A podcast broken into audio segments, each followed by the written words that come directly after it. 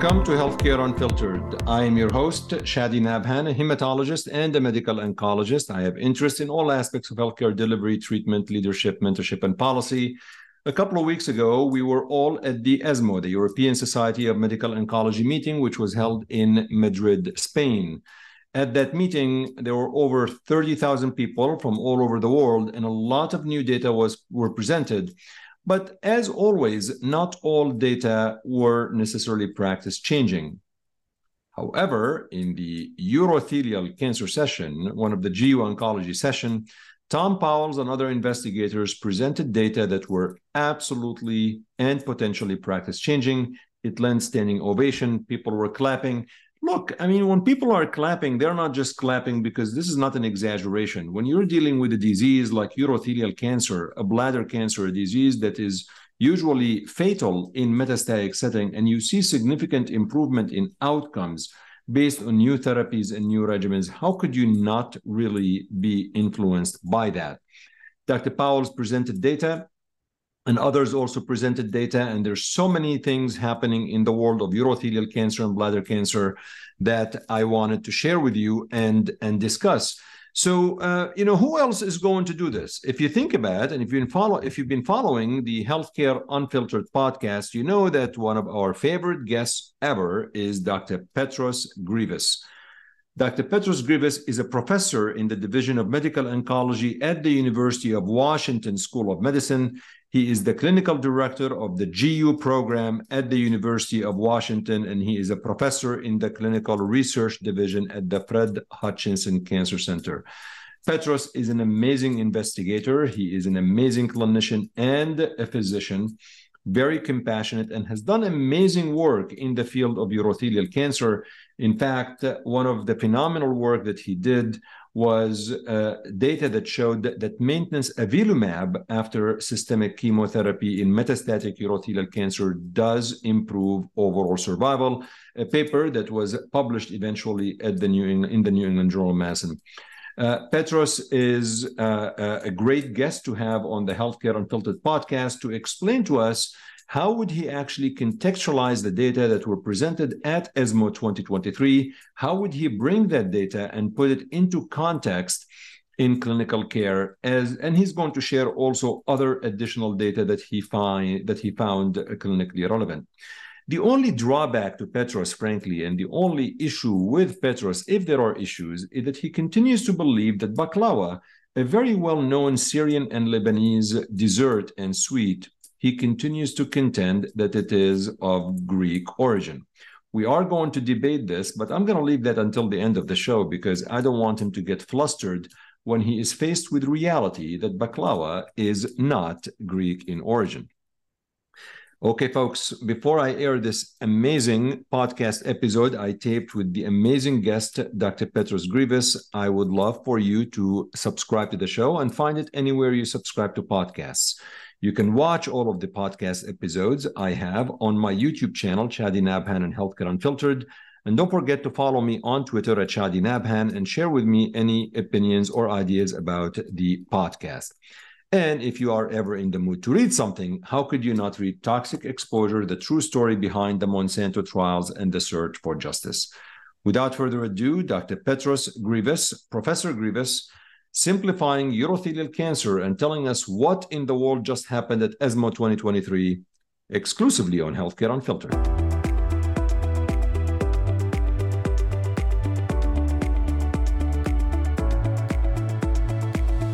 Folks, it's Healthcare Unfiltered, and we have a recurring guest. Always fun to have the master of urothelial cancer and GU oncology, Dr. Petros Grivas, on Healthcare Unfiltered. Petros, welcome to the show. Fantastic to be here and uh, always a pleasure to discuss with you, Chadi. You're doing a great job serving educational mission. Great to interact with you and uh, looking forward to wonderful discussion. Thanks, brother. And I know that you are traveling. You are in some fun weekend. Uromigos Life, uh, our colleagues in Uromigos did a fantastic job this weekend where we are taping on Sunday after you landed. The rumor has it you won some cup or something. What's what's up with that? You are up to date with all the rumors, uh, as always. You're on top of the news. So the Uromigos, uh, it's a fantastic forum. Uh, Brian Rini and Tom Powles have created this amazing podcast, highly recommended, as you said, for everybody to listen, related to GU cancers and discussing, you know, data, dissecting the mechanisms and the applications. And they had the second in-person meeting happening in Nashville. This took place uh, this last few days, uh, November 2 to November 4.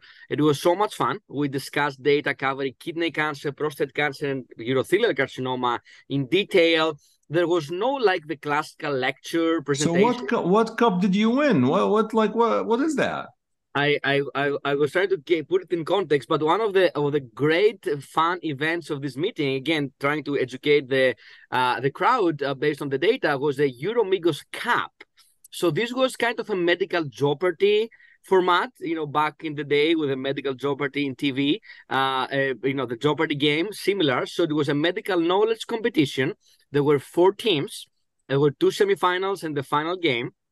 I was honored to be part of the team LA, Los Angeles. Uh, the captain was Dr. Tanya Dorff, uh, and Dr. Monty Pal uh, was my, my uh, they were two my comrades there, and uh, we uh, played the semifinal against a fantastic team, Team Boston. Oh, Team Boston, and... that Choueiri guy, he can, he doesn't know anything. you know, I, I, have to give them credit. They were great. They did a fantastic job, and they tried. But uh, they tried. Think... That's the key. They tried. but the, the team LA won the semifinal, and the final game uh, was uh, against Team Cleveland. And you know, people argued. You know, I, I, spent four years in Cleveland. How come I end up in Team LA? So there was a, this debate there. But uh, I, I I was honored to join Team LA, and we won the Uromigos Cup. It was a fantastic event. I can I cannot tell you how fun it was. Petros, uh, what do you say to people who are saying that? This is the only cup that Greece could ever win. Like they keep people are saying like Greece can never win a World Cup. This is the closest Greece will ever get to a World Cup. Defend Greece. I have to share with you videos back in uh, 2004 when Greece won the European Championship in soccer. I was still finishing medical school at the time, and they won Portugal at the at the final game. It was one of the first times Ronaldo played with Portugal. The whole country was like literally celebrating for weeks. I, I cannot even describe to you how fun it was. Uh, in, in basketball, though, we came very close. 2006, uh, Greece, uh, actually, it was very surprising. They beat the United States, a dream team, in the semifinal, but they lost to Spain in the final game. Actually, they... I remember this. And I remember I was really cheering for Greece against Portugal, partly because despite the fact that the Greece continued to sabotage the baklava origin, uh, I was actually rooting for them uh, against Ronaldo. And um, but uh, hopefully, hey, Euro Cup is next year, so I don't know if Greece qualified or not. You know, I I, I have to check on that. I, I have to check on that. Yeah. We we need to watch the games together at some point. And yes. I have to invite you to Seattle, my friend, because uh, the next World Cup is in the United States. And uh, Seattle is one of the cities that will host the World Cup uh, games for the soccer. Uh, I'm expecting tickets. I'm expecting tickets, so don't disappoint me. We have to do a podcast here inside you, outside yes uh, soccer stadium. uh, speaking of Europe, we both were at the ESMO meeting. I mean, the ESMO meeting, the European Society of Medical Oncology, which was held in Madrid just a few weeks ago. Um, was always exciting. I mean, thousands and thousands of people, but I have to say that I was uh, blown away by the data that was presented on urothelial cancer. And that's really the topic of today's podcast because you know, it's not that common that uh, speakers um, get a standing ovation and uh, people are clapping. And uh, it was certainly there's a lot of data that actually was presented. So I I appreciate the fact that you came in to help us understand what in the world just happened at ESMO in urothelial cancer. So I want to start by talking about um, you know early stage disease is there anything in early stage disease that was presented at ESMO that uh, would make you do things differently? And we're talking these are patients who uh, do not have metastatic disease. Taddy, first of all, you're always, as I say, you know, on top of the data. It's impressive how you keep track across tumor types. You're correct. You know, what we experienced in Madrid, it was phenomenal. It was, I think, personally speaking, one of the best meetings I have ever attended, uh, ESMO uh, meeting uh, specifically. And uh, it was so much fun to see the impressive data sets. And I can share with you, as a member of the scientific uh, committee for GU non-prostate uh, group track, it was so hard to rank the abstracts and you know create the program because of the plethora of high quality content and really really you know transformative data sets that we saw. So uh, we'll start um, with uh, data in non-muscle invasive disease, I will say that uh, uh, in that space, it's specifically BCG unresponsive or BCG experienced or exposed non-muscle invasive bladder cancer. Let's call it NMIBC for this podcast. The overall, uh, just the initial statement, there was nothing immediately practice changing. So nothing that the urologists need to know right away for their practice today. However, there was significant progress in the field study, and I'm very optimistic about the future. Why is that? We saw data with this so-called pretzel, which is this device that uh, is being administered, delivered intravesically by our great friends and colleagues in urology. This is delivered once every three weeks and this uh, uh, kind of device is unfolding inside the bladder and forming this pretzel um, uh, formation and is delivering in a sustainable manner gemcitabine, the classical chemotherapeutic, that actually has data as intravesical solution administration, but uh, but this is a different administration uh, uh, device, right? So that data were presented by Dr. Andrea Necchi from Italy, this was the second data set from Sunrise 1. Dr. Sia Daneshmand saw the Sunrise 1 initial data with this pretzel at AUA in April in Chicago. So this was the second uh, time we saw data. And I will focus specifically on the TAR200. That's the name of the device, the pretzel administering gemcitabine. Uh, and that pretzel by itself, monotherapy, uh, produced an impressive clinical complete response rate or 77% by central assessment. Uh, and this, of course, it was in a small sample size, only 30 patients. So definitely this require larger sample size and longer follow-up. It's not ready for prime time, but definitely sets the stage that this pretzel device it's a great platform to deliver gemcitabine in this context of TAR200 and potentially other agents. For example, we saw a separate study by Dr. Vilaseca in Spain with very early data with TAR 210. 210 and that is a similar uh, the same device a pretzel as we call it but it's not coated with gemcitabine but instead the tar 210 with erdafitinib the FGFR inhibitor. Oh, wow. Erdafitinib is uh, intravesical, huh? Very interesting, right? Uh, I did not see is, that. Wow. Yeah, this was uh, very early data. Only 11 patients. Uh, you can argue small sample size, but nine out of 11 had a, a, clinical complete response. So very promising. So I see in the future, uh, we're waiting for more data for the TAR 200 and TAR 210, not ready yet for prime time, as I mentioned, but uh, the Sunrise program with the TAR 200, the gemcitabine uh, pretzel, has four clinical trials we just talked about Sunrise 1. We're going to see more data. This BCG responsive NMIBC. Sunrise 2 is muscle invasive bladder cancer and is the Pretzel TAR200 with cetrelimab, a checkpoint inhibitor, versus chemoradiation for bladder preservation uh, for muscle invasive disease. Sunrise 3 is BCG naive NMIBC we're going to see data there in the future with the TAR200, with or without the checkpoint inhibitor. Uh, and this is a BCG naive space. So BCG is standard of care there.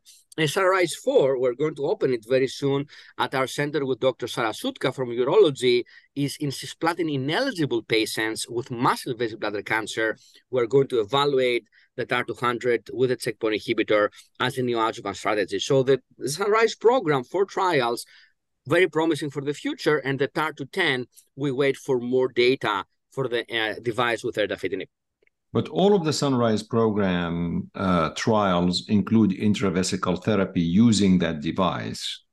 That's exactly all, right. All, of uh, them. Um, mm-hmm.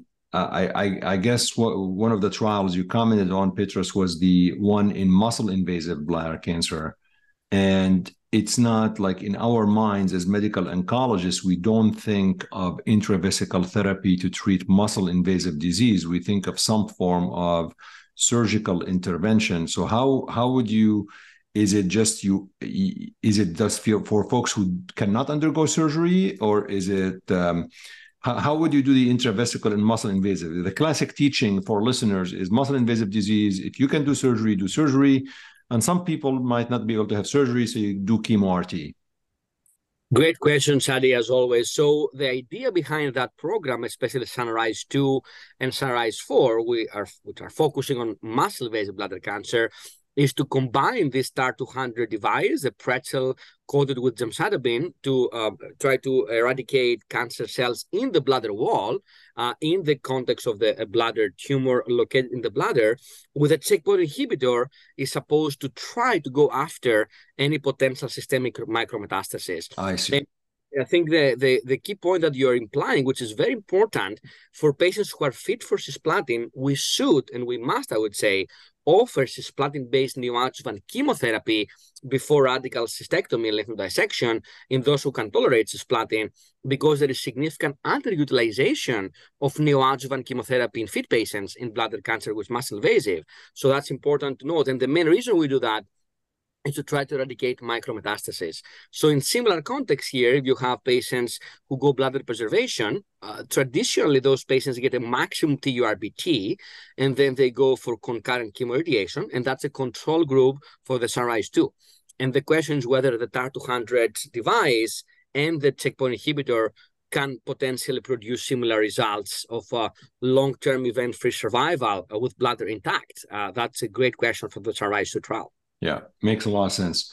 Okay, so this is for non-muscle invasive disease. Although you we commented on a couple of studies that will include muscle invasive disease, but we started talking about the device because the data that was presented at uh, ESMO was really in non-muscle invasive. So moving now to muscle invasive disease, the classic, uh, you know, the way at least I think of muscle invasive disease is, you know, early stage, um, you know, where you are going to potentially um, could offer surgery, and there are always early stage disease that uh, you cannot offer surgery because comorbidities, age, or a variety of, of reasons. How what's what what did you see at ESMO that was uh, uh, intriguing to you?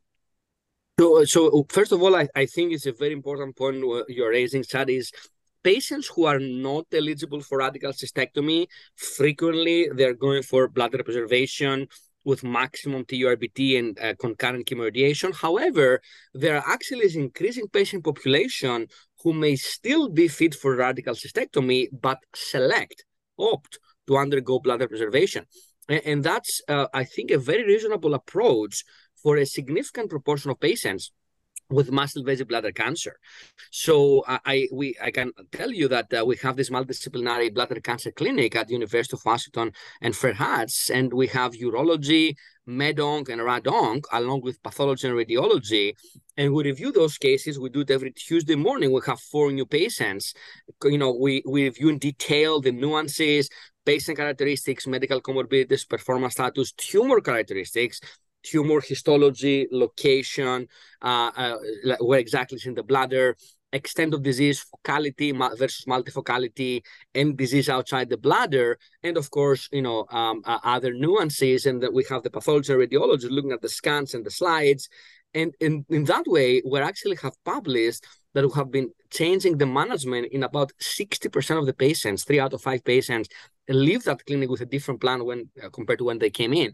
And some of those patients actually go for bladder preservation as a very acceptable way uh, to, to treat and try, attempt to cure the disease. Obviously, there are some characteristics that may be associated with better or less good prognosis with that approach. Uh, so we try to implement patient selection to the best of our knowledge, and of course, taking into account multiple characteristics. Now, um, uh, and that's I think is a it's a great message to the community out there that blood preservation should be considered, uh, you know, especially in select patients, and should be discussed, ideal in the context of multidisciplinary clinic, if that's available, of course, which is we understand is not always available, but it's ideal. Now, the the question you posed were any data at, at uh, ESMO, right, that were relevant to clinical practice. I don't think there was anything really, really practice transformative or changing for muscle invasive localized disease. However, we saw some interesting data I want to share with you. For example, Dr. Kala Sridhar from Toronto, Princess Margaret, showed some very interesting data with a PET Muse study. Uh, this was a study trying to evaluate whether there is any role of PET CT FDG, PET CT uh, in patients with localized uh, muscle invasive bladder cancer and uh, whether we should do it routinely. And, and the short answer, um, the highlight was that there is no routine role of FDG PET. Usually the CAT scan with IV contrast or chest, abdomen, and pelvis or MRIs when needed uh, usually uh, are adequate for management of those patients. Of course, there are specific patient scenarios, maybe some borderline lymph nodes. You want to take a better look with a PET if they light up, neuroendocrine bladder cancer. There are specific scenarios uh, that PET may be useful. But for the majority of patients, uh, a PET scan FDG has no proven role, uh, and uh, it's not usually used. And PET Muse trial pretty much showed that there was no significant difference in the management with or without the PET. Um, and about, if I remember correctly, about 60% of patients, uh, 60, 60, so three out of five patients, had uh, received neoadjuvant chemotherapy and this was comparable in the PET and the no PET group. So again, no no major differences. Of course, we can we can visualize scenarios where we may use a PET very, very selectively and not routinely. Another interesting study, again by Dr. Sridhar in Toronto, uh, it was the cohort L um, uh, that was actually part of the EV103 study neoadjuvant enfortumab vedotin, followed by radical cystectomy, lymph node dissection, and then adjuvant enfortumab vedotin. Um, the pathological complete response in that study was in the neighborhood of 35%, similar to what we saw with the cohort H of that EV103. Uh, so not surprising, and this is in cisplatin ineligible unfit patients, about a third of them had pathologic CR with EV alone. This is not practice changing, but I think sets the stage and gives you know some light to two ongoing phase three trials, Keynote B15, cisplatin eligible patients, Pembro EV versus GemCis, as neoadjuvant therapy, and you have Pembro component in the adjuvant phase, and the Keynote 905, which evaluates Pembro in cisplatin ineligible patients. So those two trials, Keynote B15, Keynote 905, are still ongoing, very promising. They're going to uh, result in the future, and I think there might be practice changing, but of course we have to see that those data sets. We do. And uh, judging from the metastatic disease data, I mean, who knows? Probably they might actually end up being uh, practice changing, like you said. But I think it's fair to say, Petros, that's probably the bulk of the um, gasps and the aha moments came in in the metastatic disease for urothelial cancer. I don't know where we start from, but I recall uh, a couple of years ago, you know, Your Highness, Your Highness changed our practice uh, because uh, for folks who are listening, we've always used chemotherapy. And uh, your data that you collaborate with with Tom and, and others showed that adding maintenance avelumab does actually improve outcomes for patients. And pretty much, you know, everybody uh, believed that this is practice changing. And that paper was published in the New England Journal of Medicine. So take us from there. Take us you know take us from like a few years back when you presented that data that was amazing data was practice changing transformative and how we got here uh, for for listeners. Because there are many folks that would argue today that the data that was presented three years ago is no longer relevant. That is really really a great framework. You, you phrased it i think uh, well, uh, so it's a journey, right? It's definitely a journey. And uh, I will start by about three and a half years ago. Uh, and I can tell you uh, when uh, it, uh, we had this tragedy of the pandemic, right? Uh, uh, one of the uh, highlights during that time was the reporting of the results of the practice changing phase three clinical trial called Javelin Bladder 100. And as you said, this was a practice-changing study looking at the role of switch maintenance avelumab, an anti-PD-L1 checkpoint inhibitor that became the standard of care for patients who had a response, CR or PR, or stable disease, meaning no progression after platinum-based chemotherapy. GemCis or GemCarbo, uh, four, five, or six cycles were given. Those patients who did not have progression went ahead with uh, maintenance, and this prolonged significantly overall survival compared to best supportive care alone. So the, the, the, practice change was to use avelumab as a switch maintenance strategy in the first line setting rather than watch and wait uh, until patient has progression. This overall survival benefit was significant. Uh, these patients uh, who got avelumab uh, maintenance starting from the uh, uh, randomization time, the median overall survival was about two years in the avelumab group, and this was statistically significant. Hazard ratio in the initial report was 0.69 with longer follow-up and more patients getting salvage therapy in the control was 0.76, but definitely uh, significant statistically and clinically. So this changed practice. Uh, in the US and about 65 countries or so. So avelumab maintenance has been the standard of care. And now, uh, over the last three years, what happened until we came to ESMO 2023? We saw three large phase three trials in the frontline setting of metastatic urothelial carcinoma, namely Keynote 361, IMvigor 130, and Danube trials that completed, resulted and did not change practice. Very briefly, Keynote 361, chemo pembro versus chemotherapy or pembro alone. IMvigor 130, chemo atezo, atezo alone and chemo placebo, and then Danube trial, it was Durva Tremi, uh, it was anti 1 plus CTLA4 versus chemotherapy, GemCis or GemCarbo. Neither of those three trials changed practice. And the notion has been that the concurrent administration of chemo plus checkpoint inhibitor does not move the needle forward, but the sequential approach with the javelin blood. Which was a bit stranging. Like, which was, I have to say, like this is what you just summarized, it's really why we do clinical trials, right?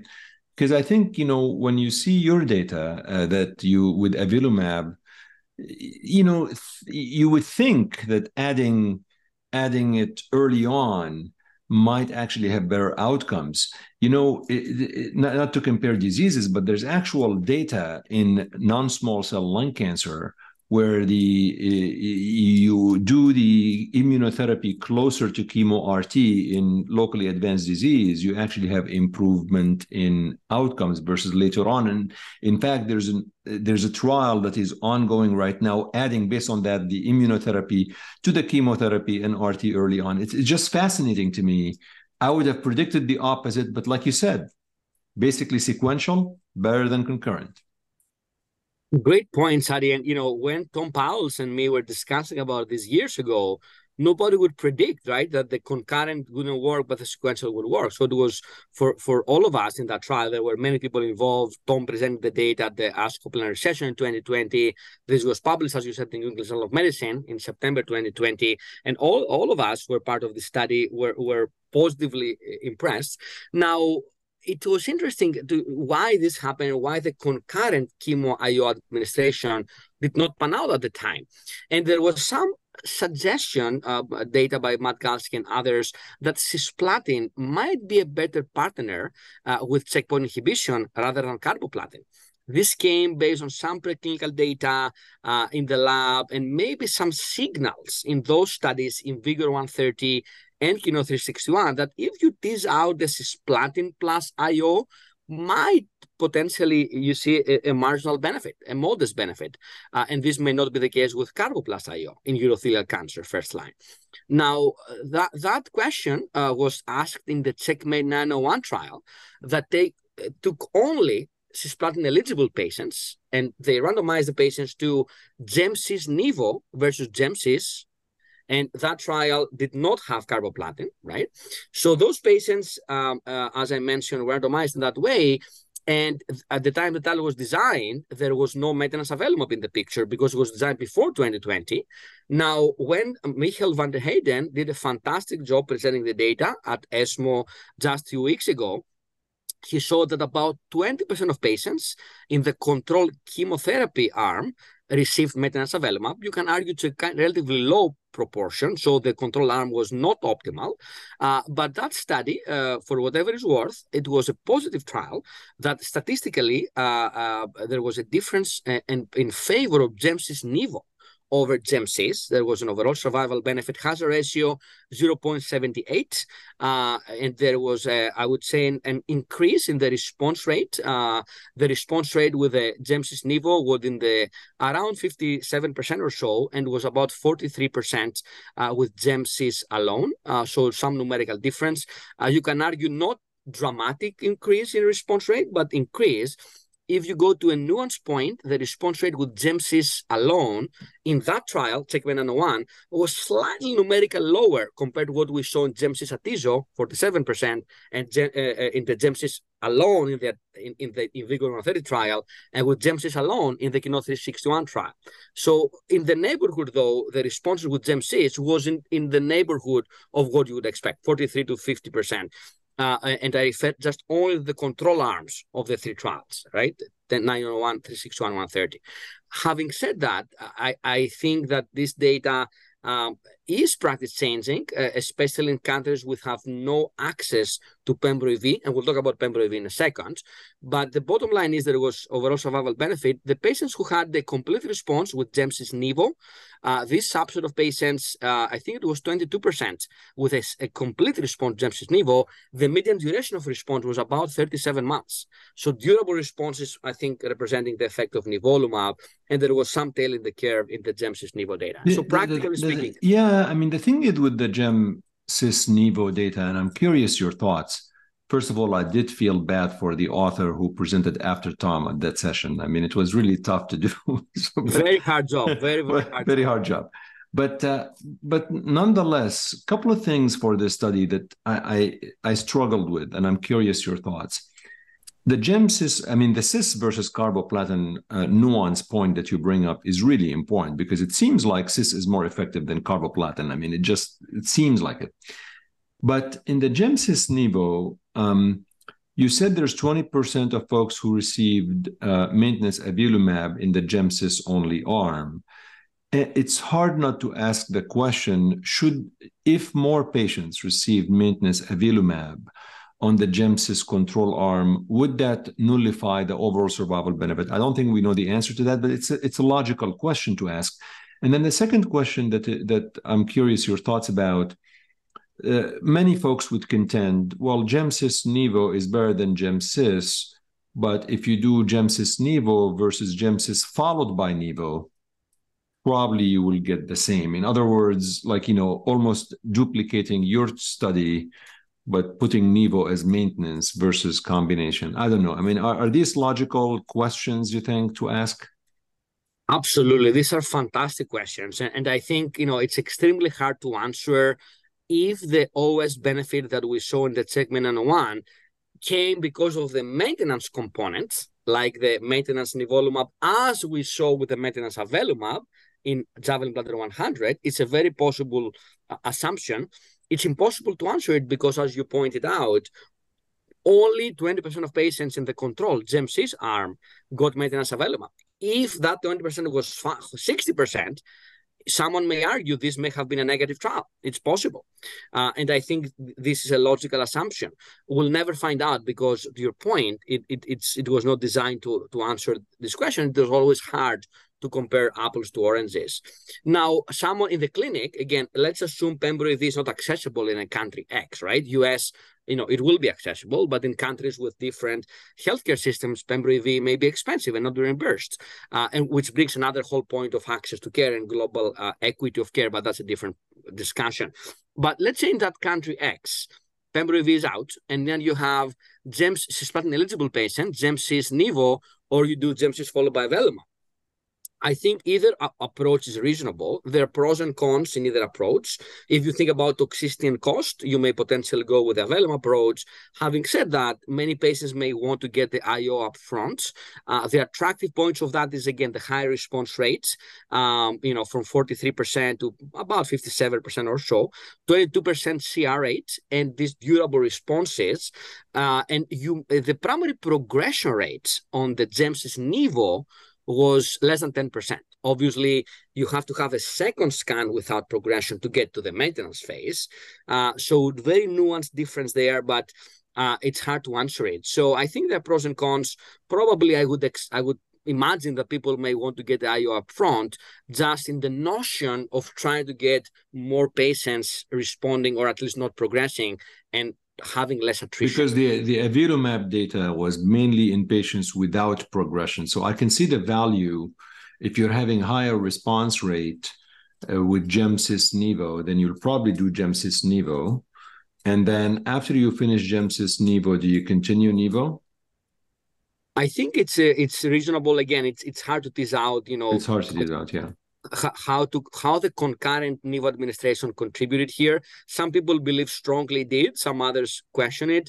I think at the end of the day, as you pointed out, may it, it you know the patient may may opt to get it yeah. up front. Yeah. Uh, I think the, the toxicity question is relevant. There was slightly more toxicity with uh, uh, Nivo, as you can imagine. You put immunotherapy up front, you add some more IRAEs. Yeah. I think if you have a response to stable disease uh, to GemCis Nivo, then you continue Nivo, and the design was up to two years unless there was progression or major toxicity. Yeah, and and we'll go through a scenario of a patient that comes into your clinic towards the end of the podcast because it's it's really it's it, it's. Uh, uh, I mean, gosh, like 20 years ago, probably the conversation would have been just five minutes, and and right now here it is.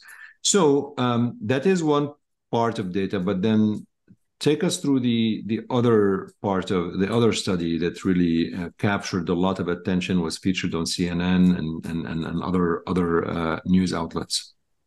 Absolutely. I, I, can tell you this was one of the thrilling moments in your career where you you feel the goosebumps because you see 10 or 20,000 of people you know whoever was in the room stood up and cheering and, and, and celebrating. I was there. I did stand up. Yeah.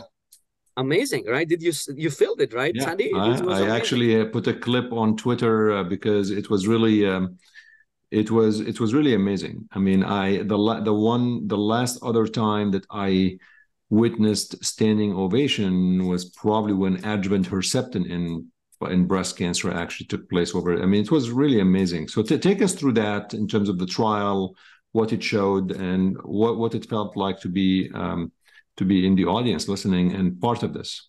Absolutely. And I think to your point, Chadi, I think maybe the TDXD data uh, a couple of years ago at ASCO also had a really impressive uh, ovation.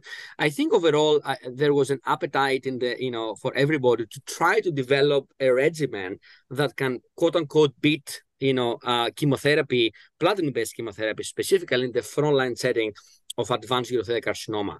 So the data with pembrolizumab plus enfortumab, and for the audience, pembro is anti-PD-1, and enfortumab vedotin is an antibody drug conjugate, ADC, against Nectin-4, and, a protein that is expressed significantly in urothelial carcinoma cells, linked with a very potent linker with MMAE, a, a disruptor of microtubules, a very potent uh, microtubule disruptor that then you know results in cell killing. And you cannot give MMAE by itself. It's extremely toxic, right? But you have to package it in a, in, in a way that I, I go to Greek uh, mythology and, and the Trojan War. It's like a Trojan horse study, right? Uh, back in, in and uh, this is the, the way you deliver, package the, this uh, potent toxin to the cancer cells. It's not perfectly selective because Nectin-4 can be expressed in the skin. We can talk about toxicity in a second, but this this trial was designed as a phase three, uh, pembrolizumab versus GemCis or GemCarbo.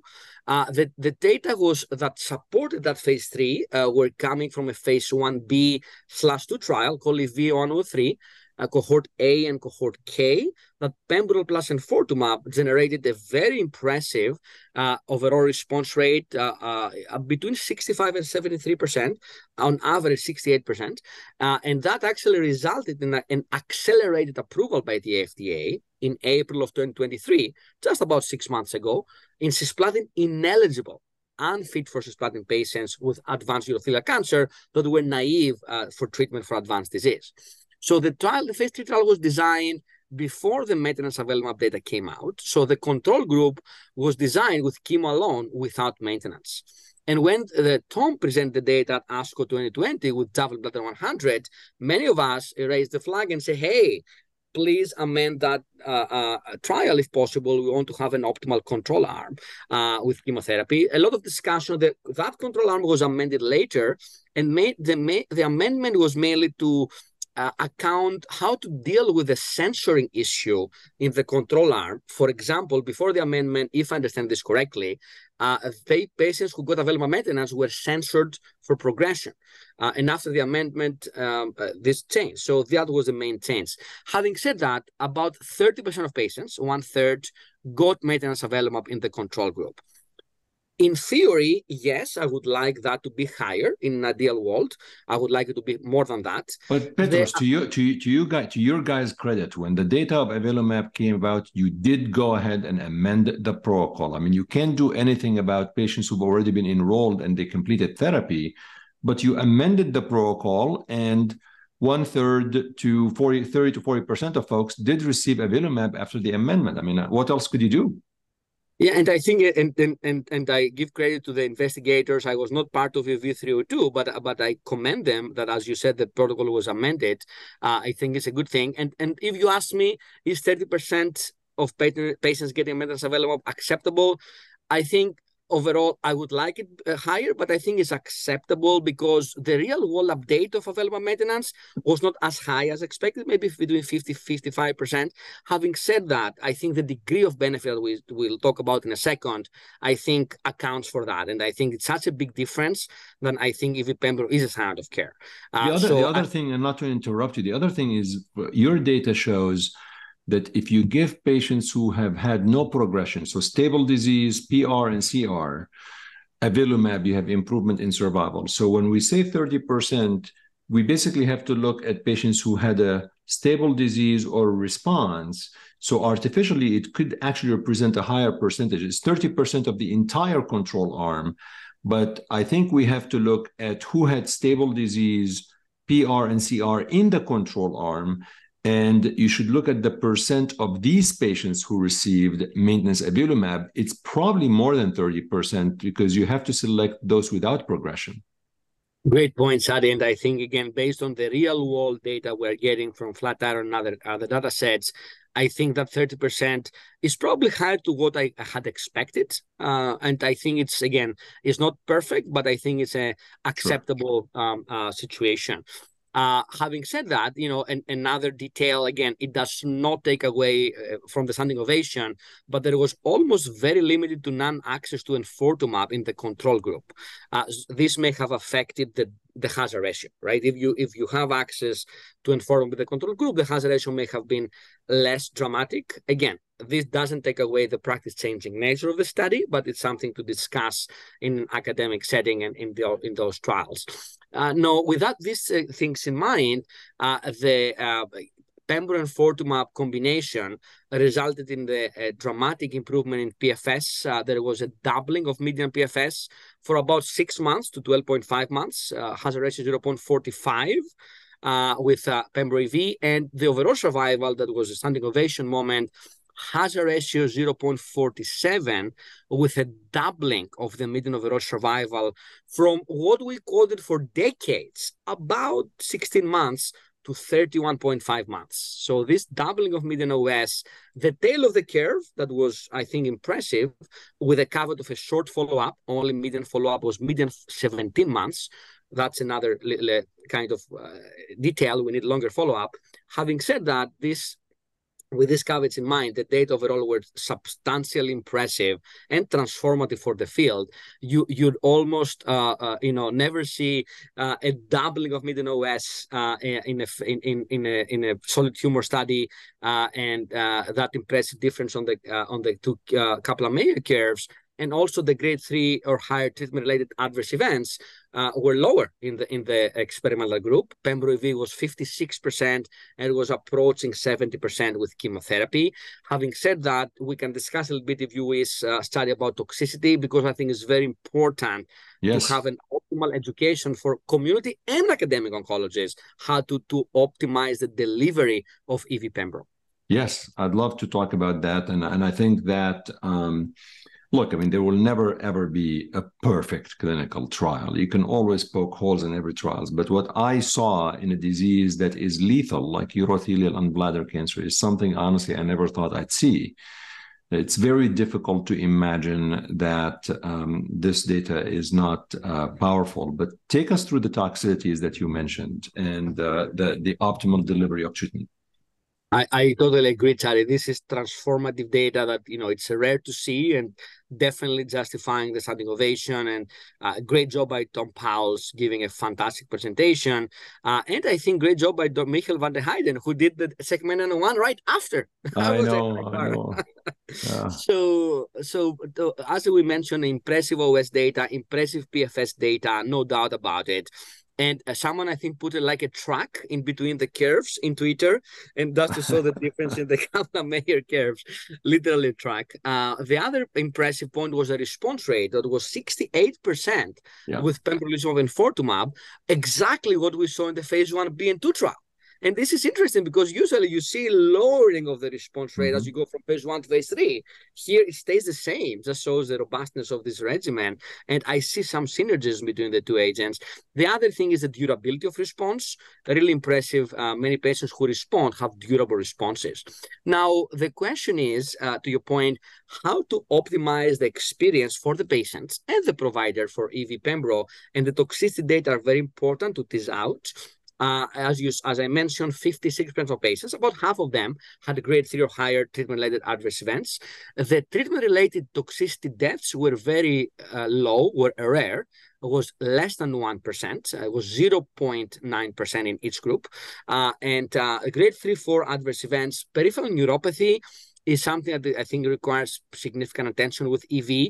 Uh, about half of the patients had neuropathy on the study, and neuropathy can be tricky. It's significantly underreported by patients, underrecognized by providers. It's hard to quantify, hard to assess. I think we need to be more and more vigilant about neuropathy. Examine the patient at baseline and serially. This takes time in a very busy clinic, as we all know, when we run around to see patients in a, in a packed day. But we need to take time to examine the patient, ask them about neuropathy symptoms, if they have trouble grabbing items. I always make the Greek joke, do you break plates by, you know, not in the, eh, you know, the old, in, in Greek parties in the 60s, they were breaking plates, but now, you know, joke aside to make sure patients do not have trouble you know uh, grabbing an object buttoning buttons or t- tying the shoelaces or what i call taking a shower test. If they go to the shower uh, and do you need to hold into something to avoid falling? So these are important questions to ask the patient. And i always especially after the first or second cycle of ev depending on toxicity i actively look for a reason to dose reduce uh, because I think inevitably those reduction is needed. Sometimes therapy holds are needed. So extra attention to neuropathy. Skin rash is another very important component. 50 to 60% of patients may have skin rash. It's mostly grade one, grade two. But as we saw in the data from the trials, Stevens-Johnson is rare, but needs to be th- thought of and considered. And a very good example of the patient remove the clothes, do a good physical exam. Patients may underreport sometimes because they want to stay on life prolonging therapy. Sure, sure. Uh, so very uh, extra attention there, scratching, itching, pruritus, appetite issues, taste changes, fatigue, uh, constipation, nausea, diarrhea, uh, things to uh, sometimes low blood counts. All of those things need to be discussed with the patient. Those adjustments will be needed. Education and experience will help because I like everything. Right? When you use a drug once a year, it's hard to, to do that. And I, I always give kudos and congrats to community oncologists. I admire them. They take care of so, so many different tumor types. It's so hard to develop expertise in a drug that you give only for one tumor type, and you may see patients uh, less commonly. So it requires communication and, of course, assistance and, and, and coordination sometimes with people who have given the drug with more experience to optimize the delivery for the patient and materialize, implement the Pembro adoption in, in an optimal way. Any other data in metastatic disease uh, that was that were um, worthy? I mean, there's a lot of data, of course. I, I mean, I don't want to really for, for, the authors and folks who have contributed not to undermine the data, but this podcast is focusing on practice changing, just for folks to to know what what we're focusing on. Any other practice changing data that you found relevant at ESMO? I agree, Chadi, and I, I, I, I, agree with you 100%. I, I recommend to the audience to look at the ESMO proceedings, great data. Another trial we, it's worth probably discussing is the Thor trial, uh, where uh, Uromigos, uh, during the, the competition, the Jeopardy questions was wins, uh, which trial was named after an ancient Greek god. So we well, of course, and, and you, I mean, you, you should have gotten this easily, like, you know, immediately it was an instant response. So Thor, ancient Greek god. So uh, the Thor trial, uh, I had uh, the so Thor one because there was a Thor two trial. We did not talk about it. It was not practice changing with uh, oral erdafitinib in non-muscle invasive disease. Very interesting data by Dr. Jim Catto. But now we'll we'll discuss Thor one trial, metastatic urothelial cancer. Two different cohorts. Cohort one was erdafitinib, FGFR inhibitor, uh, orally available uh, versus taxane in US or vinflunine in Europe. This was for patients after um, uh, immunotherapy uh, containing regimens. Many patients have already received platinum-based chemotherapy. Uh, and that trial showed an overall survival benefit with erdafitinib, FGFR inhibitor, versus taxane or vinflunine in pretreated patients. And this is only for selected patient population who have a tumor with FGFR2 or FGFR3 activating mutation or fusion rearrangement. So it's very important, practice important point to send the cancer tissue for next generation sequencing, including FGFR2 and FGFR3 genes, and specifically asking oh, commercial or academic platform if they did mutation, look for mutations and fusions rearrangements in those two genes. FGFR2 and FGFR3. How common it is? It's about 15, 15% of bladder cancer cases and about 30% of upper tract, kidney, pelvis, and ureter. So overall, about 20% of patients have this alteration. And in those patients, erdafitinib is a great option. The optimal sequence remains to be defined, and that's where the cohort two of Thor trial comes to play. Cohort two was erdafitinib, the same FGFR inhibitor, versus pembro.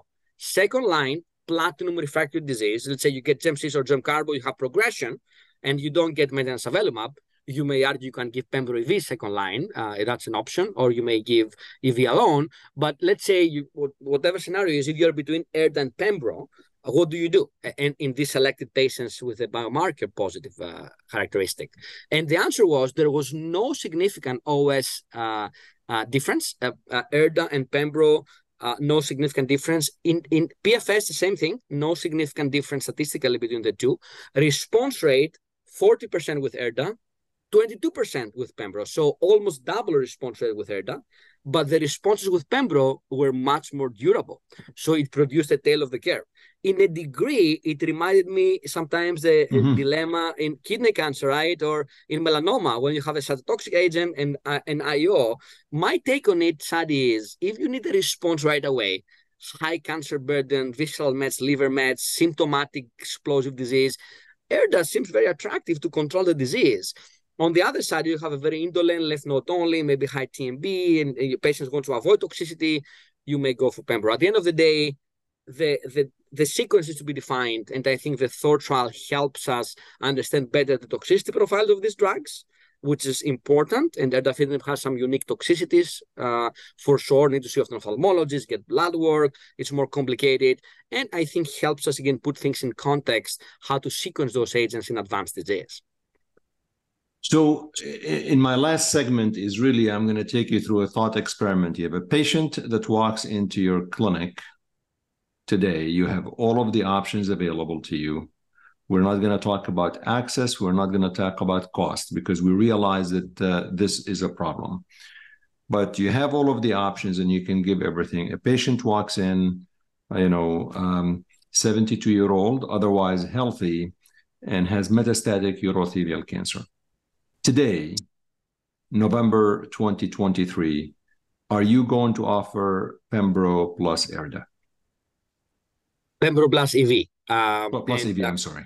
No worries, no worries. It's uh, it's a, I think a practical question. The short answer is yes. So if I have access to it and uh, there is no exception like a very bad neuropathy, you know, grade two or higher or some other region, I think the vast majority of patients uh, in my practice will get pembro enfortumab if they have again no no like active autoimmune disease or you know uh, worry. And about, you treat you, know, you treat for how long when you give that?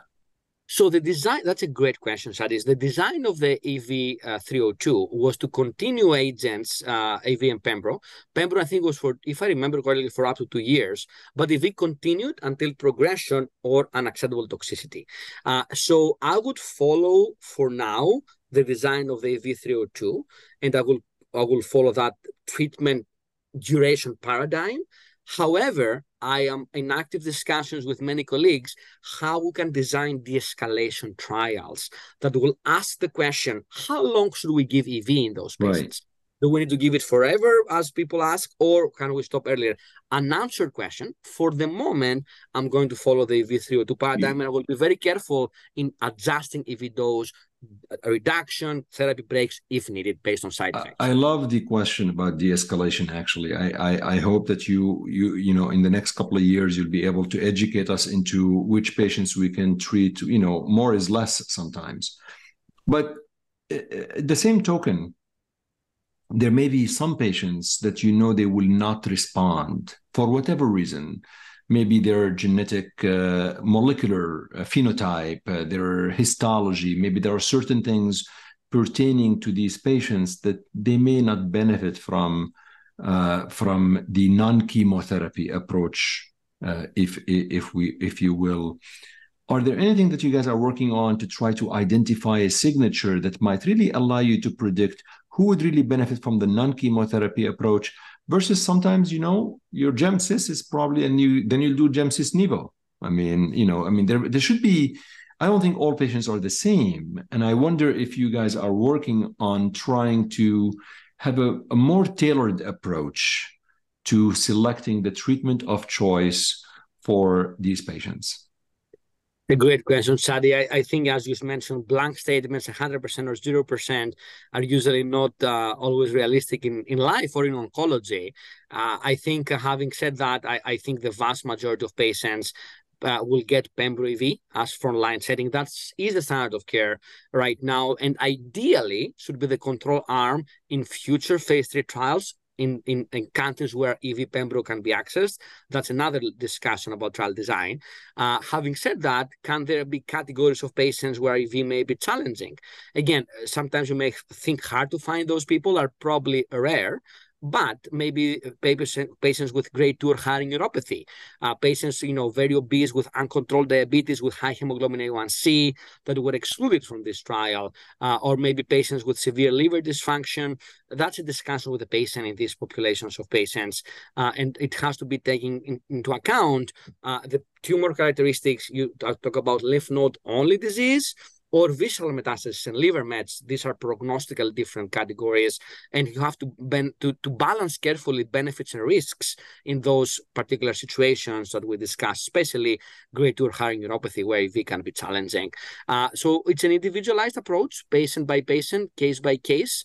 Um, and I think, you know, the, the other uh, question is how do we deal with ongoing trials that now they may have, you know, exactly, a, a yeah. different experimental arm and again, I think it's individualized. It takes into account the totality of the data. I think we have an obligation to discuss with the patient level one evidence and the existing data, and I try to help them cancel them taking into account individual patient comorbidities, performance status, organ function, toxicity profile of the drug, efficacy, and therapy burden. You know, patients ask how often do I need to come to the cancer center? Uh, and the, the other point, Chadi, I want to raise uh, before we go is the standing ovation was so amazing and refreshing and rejuvenating and makes us want to work even harder to make it even better right? At the same time with the cancer centers need uh, more i would say long-term planning. How can create enough workforce to to care of more patients? Patients thankfully live longer. We have more referrals every week. Patients live longer. It's great that they live longer now, how can we take care of them safely, uh, uh, with safety, right? We need more oncologists, we need more advanced practice providers, we need more nurses, we need more pharmacists, and we need more space, more infusion rooms. And I think that's a, a whole other discussion that you and me can have. Uh, we need to do that. I like that. I like now. Now, now you're speaking my language. I always think there's one element of oncology care that has nothing to do with the drugs, uh, nothing to do with science, and it's called just the logistics of healthcare delivery. uh, now you're talking my language. I'm actually I became as I got older more interested in the healthcare delivery because you know one thing is you get the drug, but if the drug doesn't come to the patient, who cares at the end? Petros, I can't believe it's been an hour since we started talking. This is really amazing. I can never get bored of uh, talking to you, but uh, I have two trick questions for you. One is what's your favorite book? And you can see the book right there behind me. So you don't have, you know, your favorite book, right? You know that. You know, uh, toxic exposure. This yeah, is good. by, by Chadi Nabhan, right? I I, I know good the guy. job. Good Uh, job. so, so that's that's definitely a shout out. And uh, uh, I, I was talking to some uh, uh, trainees uh, during the Uromigos meeting the other day, and uh, we're talking about uh, books. And uh, one book that came in mind is called Grit, G R I T. I, Uh, think yeah. I think Angela Duckworth may be the author. You can uh, double check me, but this is a very interesting book about resilience, and I think it's very timely as we go through this, uh, you know, uh, world uh, and all the all the I'm going to read it. You can read the grit only after you finish toxic exposure. And then are you going to go on the record and finally apologize to everyone that has ever heard you claim that baklava is Greek? Because you know this is this is i mean mis, misinformation is not something that we are ever you know i mean you're a scientist you believe in the data and evidence based you have to stop this misinformation we can't keep misinforming people I, I, I will quote the amazing Professor Platanias. He's a cancer director at uh, Northwestern. I know him very well. He's like very close well. here, and I think he's very wrong as well. I mean, So Dr. Platanias is arguing that the real baklava is with walnuts and uh, and not with pistachio. So I have to support the the, the fellow Greek, but I, I can tell you, Chadi, I, I I look forward to seeing you in person, my friend, and very and soon. debate- and debate in in in person and and having great time as I always have great time with you. It's very possible our next time we see each other will be ASCO GU in San Francisco. The always amazing Petros Grivas, professor, professor. Since the last time I saw you, I think a couple of years ago on the podcast, you got promoted. Of course, you know we have to know, professor. We have to bow for the professor. I, I, I am bowing to the uh, uh, wealth of, of data that is coming in bladder cancer. Uh, I'm bowing to my patients, to our patients and the families, and we thank them for their contributions. As Tom said, uh, Sadi, we thank the patients who gone to all the trials. Absolutely. That's how we make progress, my friend. And thank you for, for all the important work you're doing in education and, and the educational mission. Thank you so much, Petros. Until next time, take care. Thank you.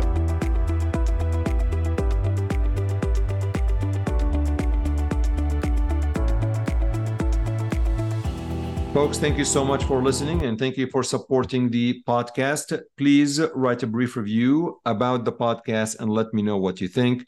I appreciate your support. And if you are an avid listener to the podcast and you want to uh, style with the Healthcare Unfiltered podcast t shirt, all you have to do is to tweet about it and to let me know what color you would want me to send you. Before I let you go, I'm going to leave you with a saying by a Lebanese poet, Khalil Gibran. Out of suffering have emerged the strongest souls. The most massive characters are seared with scars. Until next time, take care.